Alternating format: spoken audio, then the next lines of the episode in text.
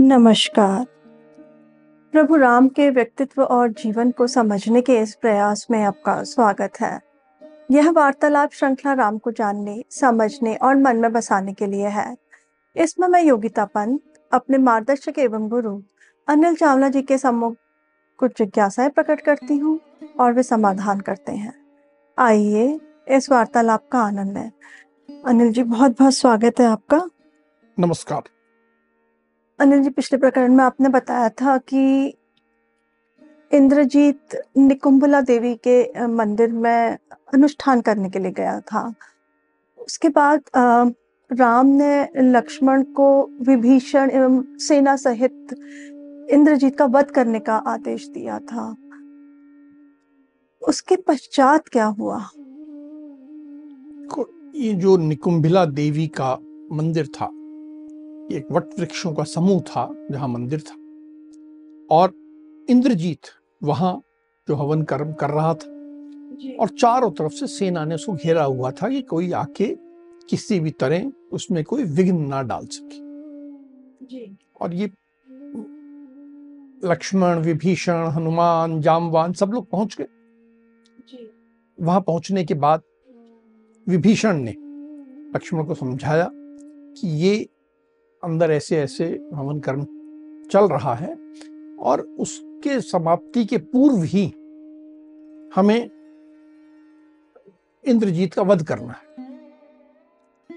और ये हमारे पास समय इसलिए कम है यदि हम यहाँ पर राक्षसों का साथ हम युद्ध प्रारंभ करेंगे तो इंद्रजीत निकल के आ जाएगा और वो वापस ना जा पाए।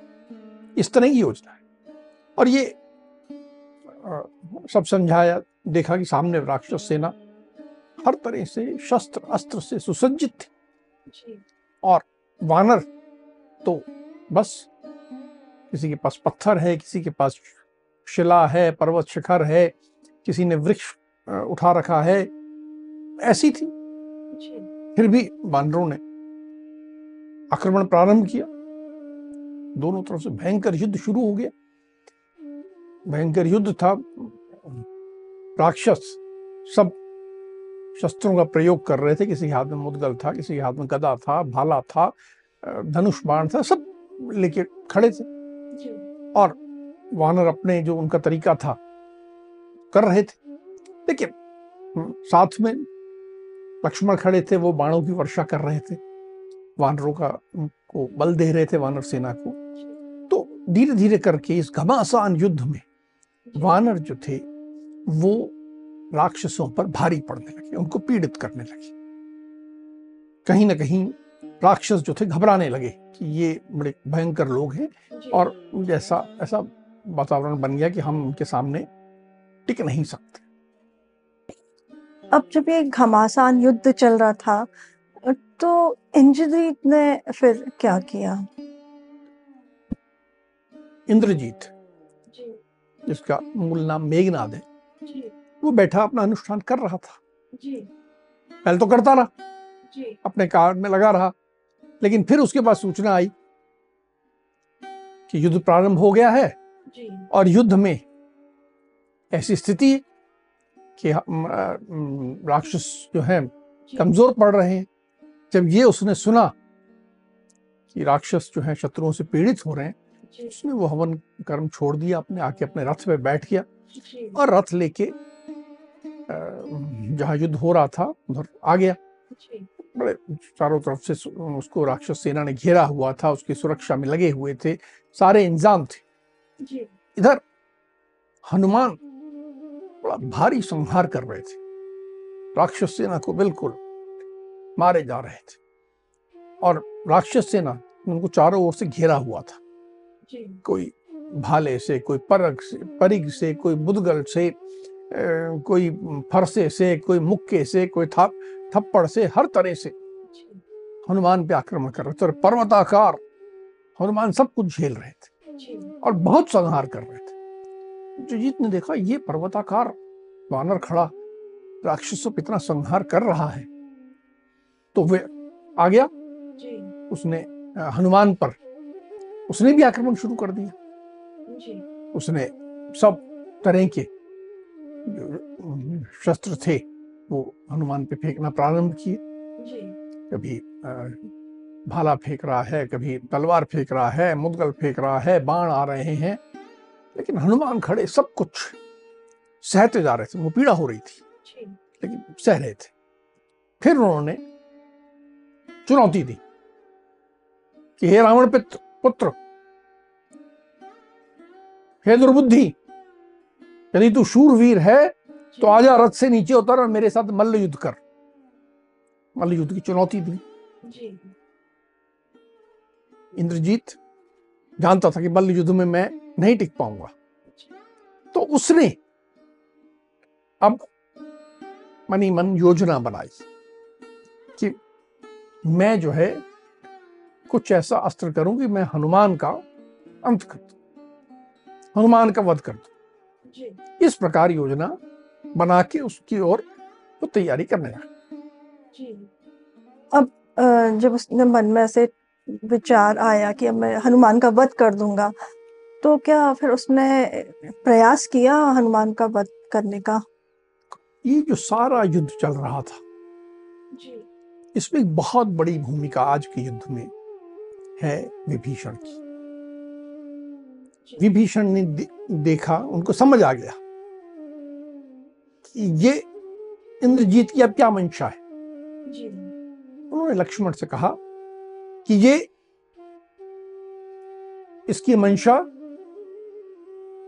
हनुमान का वध करने की है। और ये कुछ करे इससे पहले आप प्रयास करो कि इसका आप वध करो। जी। आप आगे बढ़ो और इसको रोको। लक्ष्मण ने तुरंत आगे बढ़े जी। और इंद्रजीत को चुनौती दी।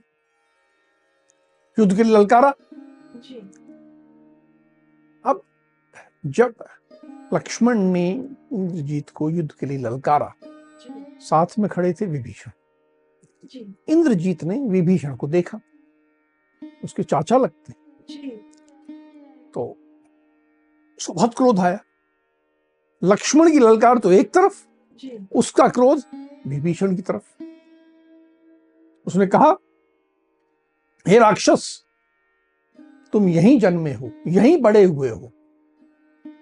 तुम्हारे खून में राक्षस जाति का प्रभाव है तुम राक्षस ही। हो तुम मेरे पिता के सगे भाई हो, मेरे चाचा हो। फिर तुम मुझसे, जो मैं तुम्हारा पुत्र लगता हूँ, उससे क्यों द्रोह कर रहे हो? तुम में कुटुंब जनों के प्रति कोई अपनेपन का भाव नहीं है। तुम में कोई अपनी जाति का अभिमान भी नहीं है। तुम बड़े निकृष्ट व्यक्ति हो। तुम में कर्तव्य अकर्तव्य की कोई मर्यादा नहीं है तुम्हें नहीं मालूम कि कर्तव्य क्या होता है। तुम भ्रातृ प्रेम को भी नहीं समझते। तुम धर्म को भी नहीं समझते। देखिए कौन धर्म की बात कर रहा है? हम्म, तुम धर्म को भी नहीं समझते। तुमने स्वजनों का परित्याग कर दूसरों की गुलामी स्वीकार की है।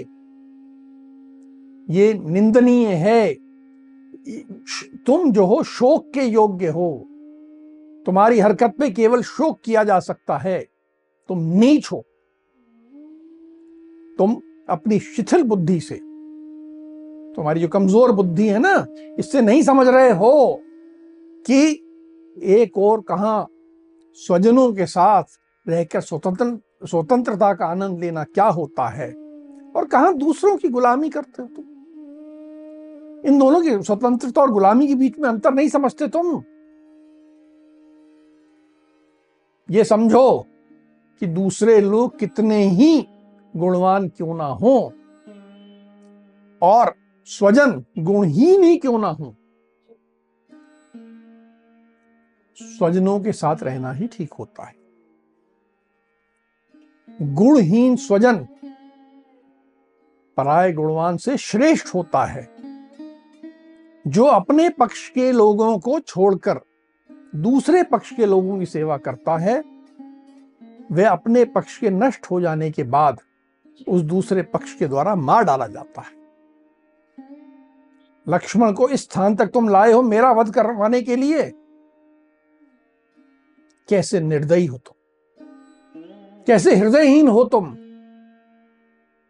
इस तरह की निर्दयता, इस तरह की हृदयहीनता अपने पुत्र के प्रति तुम जैसा नीच निकृष्ट व्यक्ति ही कर सकता है।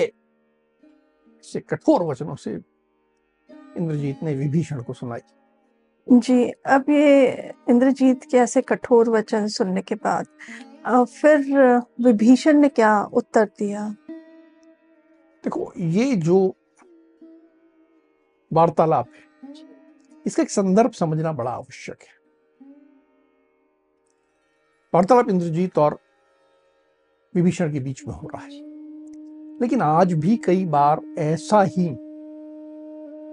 द्वंद व्यक्ति के मन में उपस्थित होता है। मैं जिस दल के साथ खड़ा हूँ मान लीजिए मैं एक राजनीतिक दल में और उसका नेता गलत कर रहा है। उसमें बलात्कारी है। उसमें भ्रष्ट लोग हैं। उसमें काला बाजारी करने वाले लोग हैं। उसमें हर तरह की गुंडागर्दी करने वाले लोग हैं। और दूसरी ओर ऐसे लोग हैं जो गुणवान मैं कहता हूँ नहीं ये मेरे अपने हैं। मैं हमेशा से इनके साथ खड़ा रहा हूँ। तो मैं इनके साथ खड़ा रहूँगा। ये इंद्रजीत का तर्क है। और विभीषण दूसरी बात कह रहा है। तो विभीषण क्या उत्तर देता है? जब आप सुनो तो आज के संदर्भ में भी वो उतना ही संदर्भ बिल्कुल ठीक बैठता है। उतना ही उपयुक्त बैठता है। विभीषण कहता है हे मूर्ख तू ऐसी बातें कर रहा है? लगता है तू मेरे स्वभाव को नहीं जानता। क्रूर कर्मा राक्षसों में जन्म होने के बाद भी राक्षस जो क्रूर कर्म करने के लिए जाने जाते हैं। क्रूर कर्मा राक्षसों में जन्म होने के बाद भी मेरा स्वभाव ऐसा नहीं मैं ने उस गुण को अपने में स्वीकार किया है अपने में, अपने स्वभाव में लाया है जो सत्पुरुषों का प्रधान गुण सत्य होता है। उसको मैंने का मैंने आश्रय ले रखा है। कि सत्पुरुषों के गुणों को का मैंने आश्रय ले रखा है। क्रूरतापूर्ण कर्मों में मेरा मन नहीं लगता है अधर्म में मेरी कोई रुचि नहीं है। हमेशा जिसका शील स्वभाव धर्म से भ्रष्ट हो गया जिसने पाप का दृढ़ निश्चय कर लिया हो ऐसे पुरुष का त्याग करना प्रत्येक प्राणी को सुख देता है। बिल्कुल वैसे ही सुख देता है ये जैसे कि यदि आपके हाथ पर कोई विषधर सर्प हो और आप उस सर्प को त्याग दे तो कैसा सुख मिलता है? तो वैसा ही सुख मिलता है ये, उससे मनुष्य निर्भय हो जाता है। जैसे सांप को त्याग दिया तो मनुष्य निर्भय हो जाता है, आनंद की अनुभूति होती है। वैसा ही पापी को त्यागने से भी मिलता है, जो दूसरों का धन लूटता है और पराई स्त्री को हाथ लगाता है। दोनों बातें। दूसरों का धन लूटना। आज के संदर्भ में देखें तो दूसरों का धन लूटना चाहे भ्रष्टाचार से हो चाहे रिश्वत से हो चाहे कोई घोटाले से हो वो भी तो दूसरों का धन लूटना ही है। और पराई स्त्री को हाथ लगाना। ऐसे दुरात्मा को तो वैसे ही छोड़ देना चाहिए जैसे कि जलते हुए घर को त्याग देना चाहिए। घर जल रहा हो तो आप उसमें बैठे तो नहीं रहते ना। आप त्याग देते हो भागते हो बाहर। वैसे ही ऐसे दुरात्मा को भी त्याग देना चाहिए। पराय धन का अपहरण पराई स्त्री का संसर्ग और अपने हितैषी सुहृदयों पे शंका अविश्वास करना ये तीनों दोष विनाशकारी बताए गए मैं तीनों दोष पुनः कहता हूँ। पहली बात पराय धन का अपहरण। आज के संदर्भ में सारा भ्रष्टाचार वही है। जी। मैं किसी भी तरह दूसरे का धन ले लू हड़प लू जो। सही नहीं है वो भी ले लूँ। पहली बात पराई स्त्री के साथ संसर्ग। और तीसरी बात कि मुझे जो मेरे सुहृदय हैं मेरा अच्छा चाहते हैं मेरे शुभ चिंतक हैं मुझे सही सलाह दे रहे हैं मैं उन्हीं पर शंका करता हूँ और गलत लोगों के साथ संगत करता हूँ। ये तीन दोष जिसमें भी होंगे, उसका विनाश निश्चित है। और इन दोषों के अतिरिक्त, मेरे भाई में कुछ दोष और भी हैं। अपने भाई की बात बता रहा है यानी इंद्रजीत के पिता की बात, रावण की बात बता रहा है उसमें कुछ दोष और भी हैं, जो कि बिल्कुल उसका विनाश करेंगे। दोष कौन कौन से हैं? महर्षियों की भयंकर हत्या। अहंकार अभिमान बहुत ज़्यादा अहंकार रोष बहुत गुस्सा करना वैर करना हर किसी से वैर पाल लेना और धर्म के प्रतिकूल चलना ये सब उसमें ऐसे दोष हैं जिससे उसके प्राणों का भी और ऐश्वर्य का भी नाश होना निश्चित है। इन सब दोषों के कारण ही मैंने तेरे पिता और अपने भाई का त्याग किया है। अब ना मेरा भाई रहेगा ना तू रहेगा। दोनों का अंत होना निश्चित है। तू अत्यंत अभिमानी है उद्दंड है मूर्ख है। तू काल के पाश में बंधा हुआ है। तू नहीं जानता कि तू इन नरदेव लक्ष्मण के हाथों मारा जाने वाला है। तेरी मृत्यु निश्चित है। तुझे जो कहना है कह ले। तेरे कहने से कोई फ़र्क नहीं पड़ता। उसके बाद इन नरदेव लक्ष्मण के साथ युद्ध कर जो तुझे यमलोक में पहुँचा देंगे। विभीषण ने भी पूरी कठोरता से वैसा ही जवाब दिया। जी। अरे विभीषण ने जब इतने स्पष्ट रूप से उत्तर दिया उसके बाद भी उनके बीच में कोई वार्तालाप हुआ या फिर युद्ध प्रारंभ हो गया? अब वार्तालाप की कोई गुंजाइश नहीं बची थी। अब तो सीधा युद्ध होना था। इधर वानरों की ओर भी युद्ध के लिए तैयारी हो गई। जी।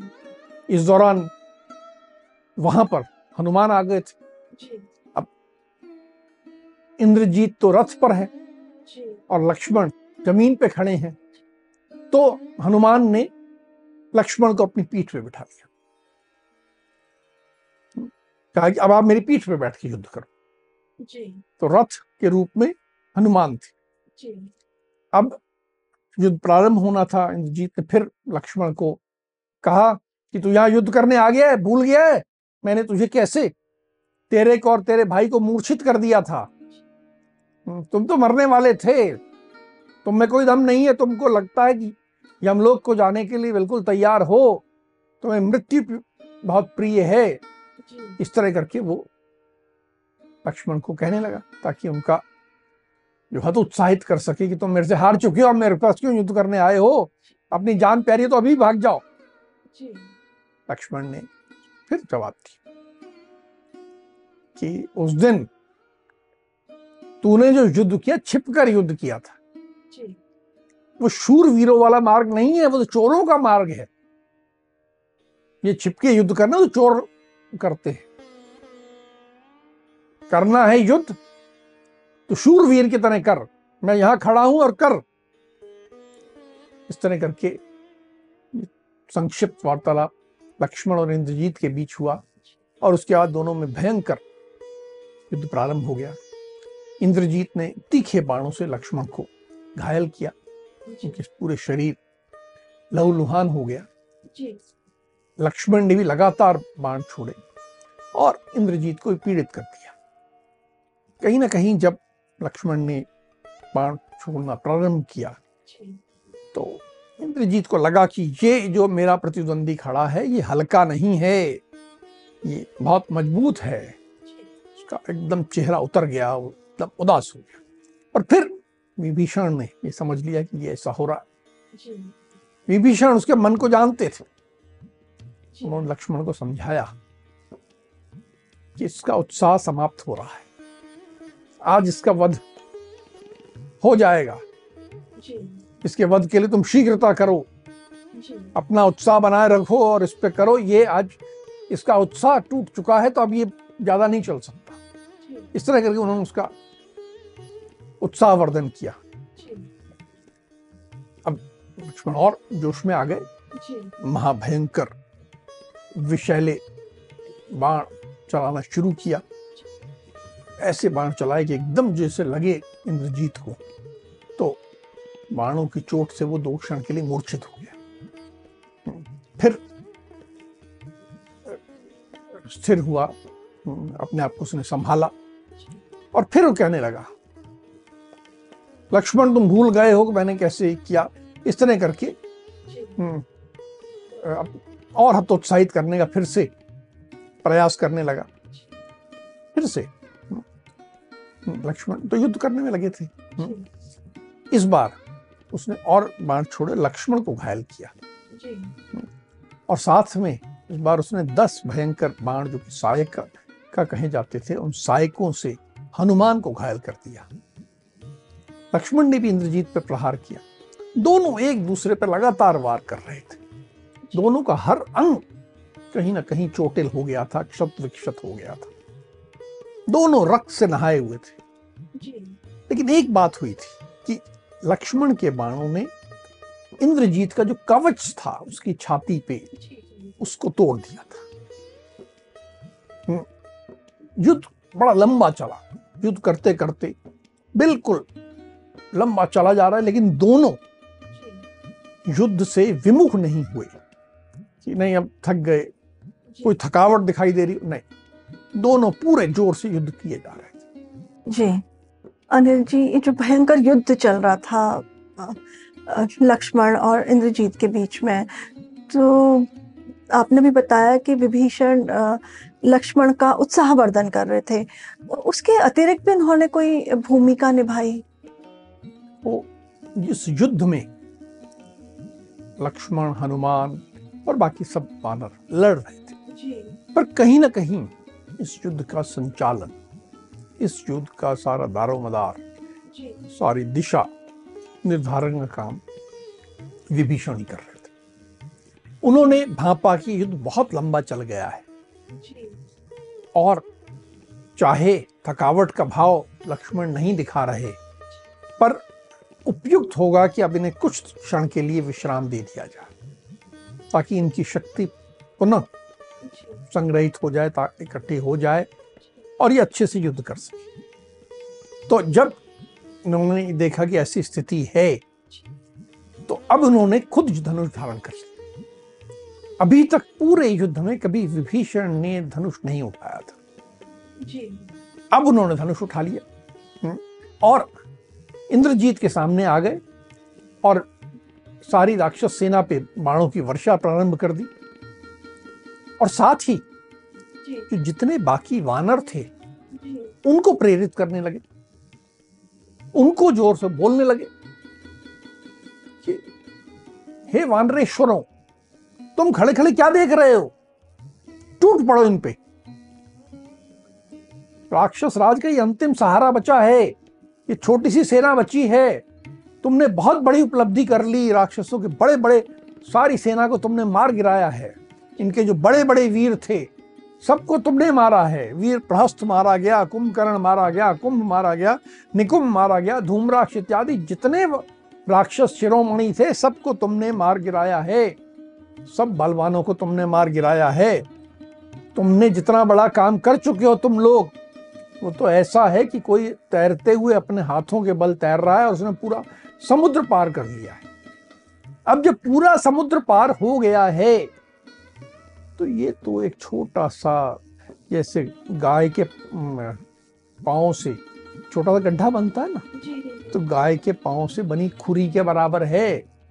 गाँव के गाय के खुर से बनी तो छोटी सी खुरी है इसको तो तुम ऐसे ही लांग जाओगे। इन पे टूट पड़ो। अब हिम्मत दिला दी। कहा कि मैं तो जो इंद्रजीत खड़ा है इसके बाप का भाई हूँ और इस नाते ये मेरा पुत्र है। और मेरा पुत्र होने के नाते इसका वध करना मेरे लिए अनुचित है। फिर भी राम का कार्य है। धर्म का कार्य है। इसके लिए मैं इसका वध करने के लिए उद्यत होके यहाँ खड़ा हूँ। यहाँ इसका वध करने के लिए उपस्थित हूँ। मैं इसका वध करना चाहता हूँ। लेकिन मेरी समस्या दूसरी है कि क्योंकि ये मेरा पुत्र है और जब भी मैं इसकी ओर हथियार तैयार करता हूँ खींचता हूँ निशाना लेता हूँ तो मेरी आँखों में आँसू आ जाते हैं मुझे दिखना बंद हो जाता है। इसलिए इसका वध ये महाबाहु बाहु महाशक्तिमान लक्ष्मण करेंगे। पर देखो मैं उपस्थित हूँ तुम भी। पढ़ो। इस तरह उन्होंने उत्साह वर्धन कर दिया। और सारा एक थोड़ी जो दो के बीच में युद्ध चल रहा था उसकी थोड़ी देर के लिए दिशा बदलती जी। अब जब विभीषण ने वानरों का उत्साह वर्धन किया तो उनपे क्या प्रभाव पड़ा इस बात? बिल्कुल। सारे वानर जो थे कुछ देर के लिए रुक गए थे पहले। केवल वो लक्ष्मण और इंद्रजीत के बीच का युद्ध देख रहे थे। अब वो राक्षसों पे टूट पड़े। कोहराम मचा दिया उन्होंने। सब जो वानर थे रीछ थे सब टूट पड़े। वहाँ रीछराज जामवान भी उपस्थित थे। तो उनके साथ रीछ भी राक्षसों पर टूट पड़े। एकदम भारी नुकसान पहुँचाने लगे। इतने में जामवान वृद्ध थे। राक्षसों ने जामवान को अकेला करके घेर लिया। कि चारों ओर से घेर के उन पर प्रहार करने लगे। वीर हनुमान ने देख लिया। उन्होंने तुरंत लक्ष्मण को अपनी पीठ से उतारा और कूद के यहाँ आ गए जामवान की रक्षा करने के लिए और भारी संहार मचा दिया राक्षसों ने।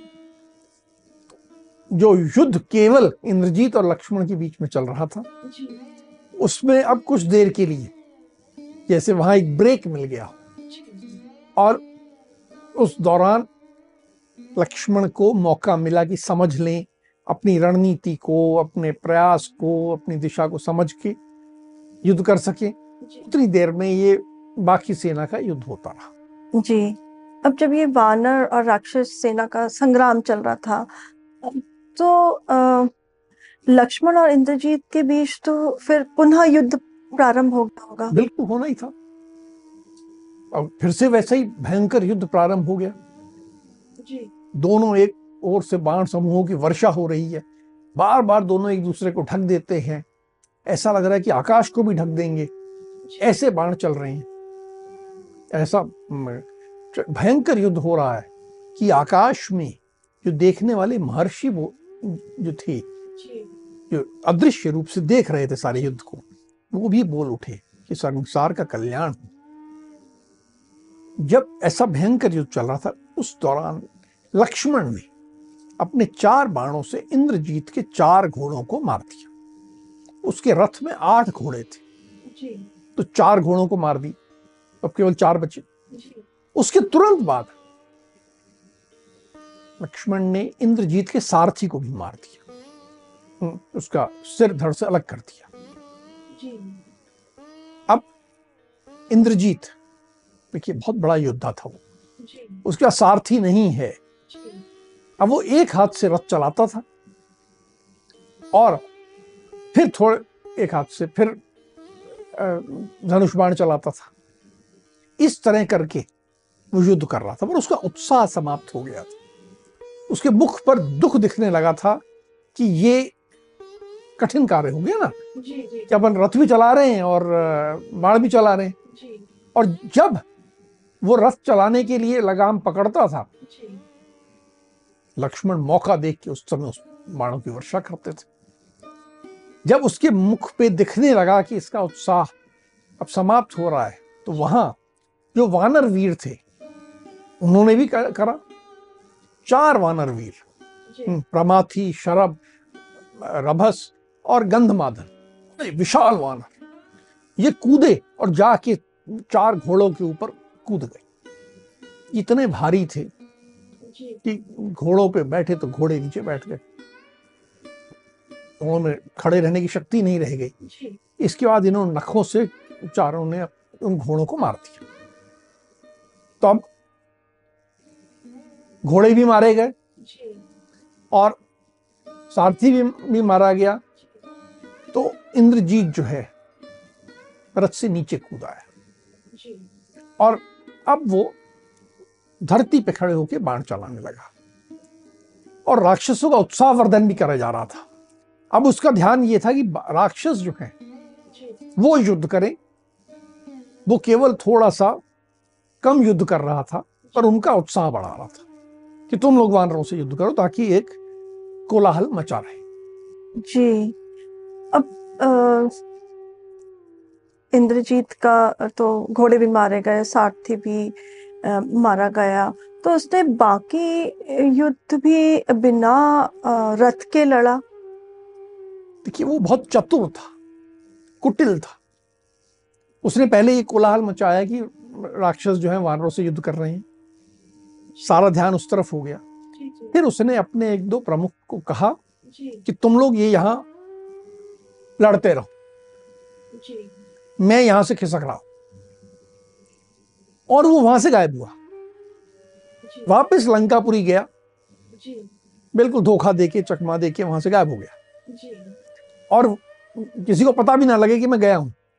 इस प्रकार इंद्रजीत निकल गया और जाके उसने लंकापुरी में जाके शीघ्रता से एक दूसरा हाथ तैयार किया। उसमें सब अस्त्र शस्त्र फिर से रखे। धनुष वगैरह सब लेके नए सब लेके और फिर आ गया। अब जब फिर आया और रथ पे था तो सारे वानर और यहाँ तक कि राक्षस भी चकित रह गया कि ये तुरंत वापस कैसे आ गया रथ कहाँ से आ गया? तब उन्हें समझ में आया कि ये तो ऐसा करके चला गया। पहले भाग गया और फिर आ गया। और आने के बाद अब नए धनुष के साथ उसने वानरों पर बाढ़ वर्षा प्रारंभ की और उनको बहुत पीड़ा कर देने लगा।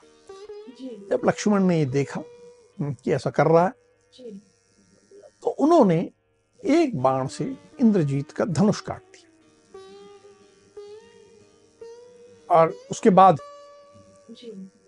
उसका छाती में बाणों से भयंकर बाण छोड़े पाँच भयंकर बाण छोड़े उसे उसकी छाती में भयंकर गहरी चोट पहुंचाई जिससे खून बहने लगा छाती से भी खून बहने लगा और इतनी भारी चोट थी कि उसके मुँह से भी खून बहने लगा।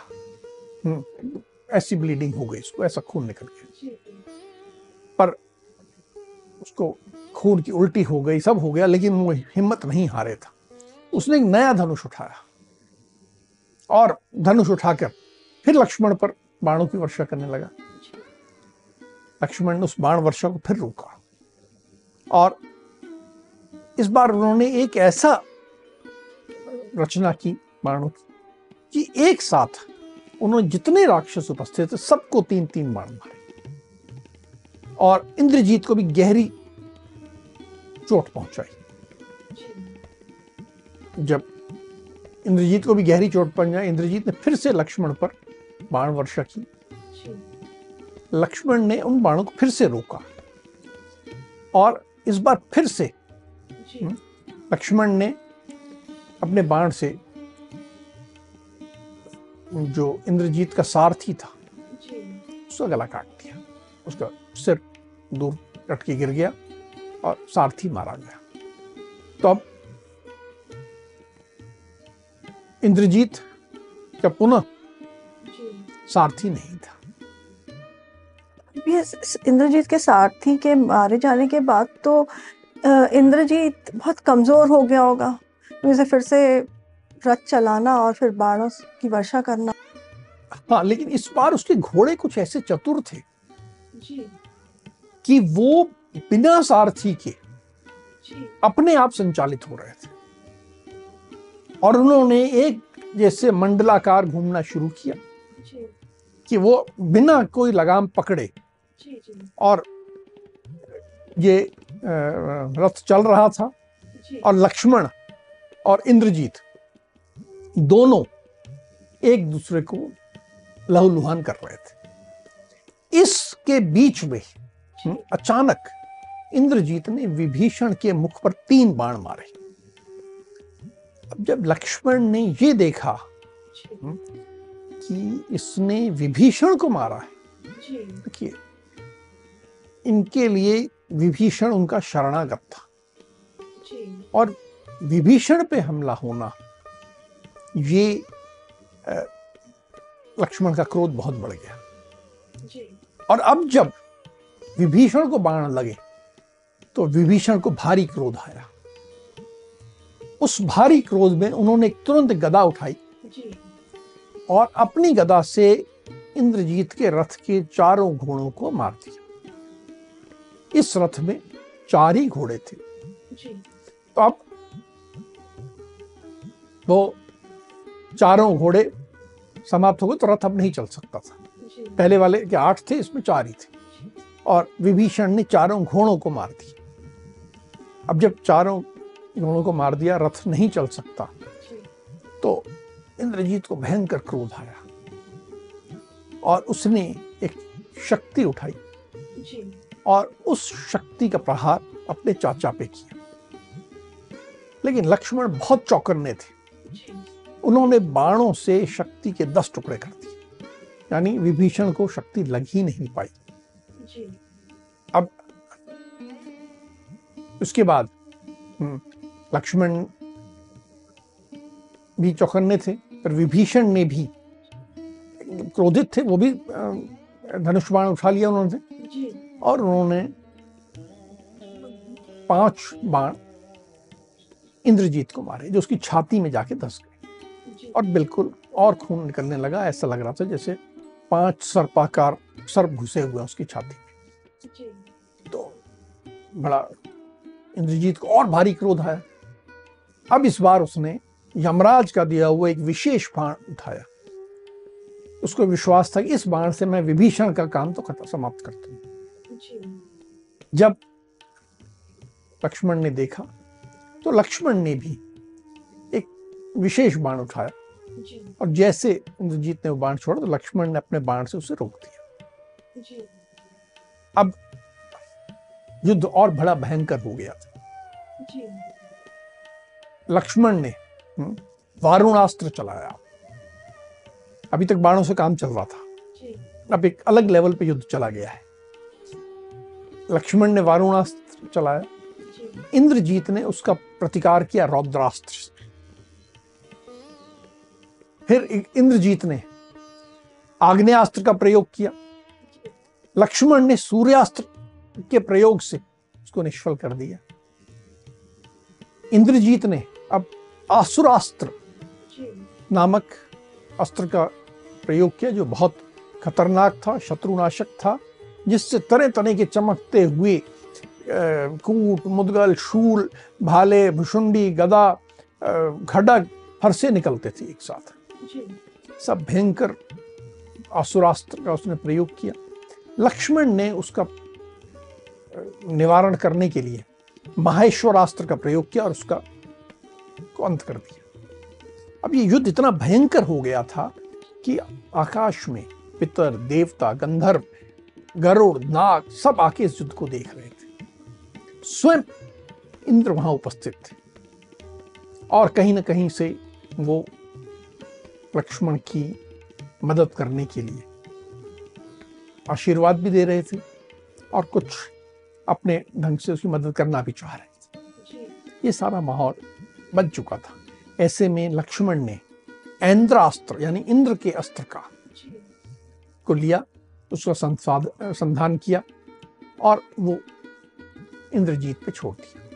ये जो इंद्र अस्त्र था इंद्र का अस्त्र था ये जैसे ही गया उसने इंद्र जीत के सिर को धड़ से अलग कर दिया और इंद्रजीत का सिर ज़मीन पे गिर गया और इंद्रजीत का अंत हो गया। जी, अनिल जी, आज का जो प्रकरण था, इसमें जो युद्ध कहे वो बहुत ही महत्वपूर्ण था। भयंकर तो था और महत्वपूर्ण घटना थी युद्ध की। एक रावण का एक बहुत अहम या जिस पे बहुत विश्वास करता था कि जिसके भरोसे वो युद्ध जीत जाएगा, उसका एक सहारा, वो मारा गया। और अब युद्ध में राम का जीत नज़र आती दिख रही है। अब इस युद्ध में और आगे क्या क्या घटनाएँ होती हैं, उसके बारे में हम अगले प्रकरण में आपसे जानेंगे। अब हम आज की चर्चा को यहीं विराम देते हैं। अगली कड़ी में राम के जीवन से जुड़े कुछ अनछुए पहलुओं के साथ हम दोनों फिर उपस्थित होंगे। राम राम। राम राम।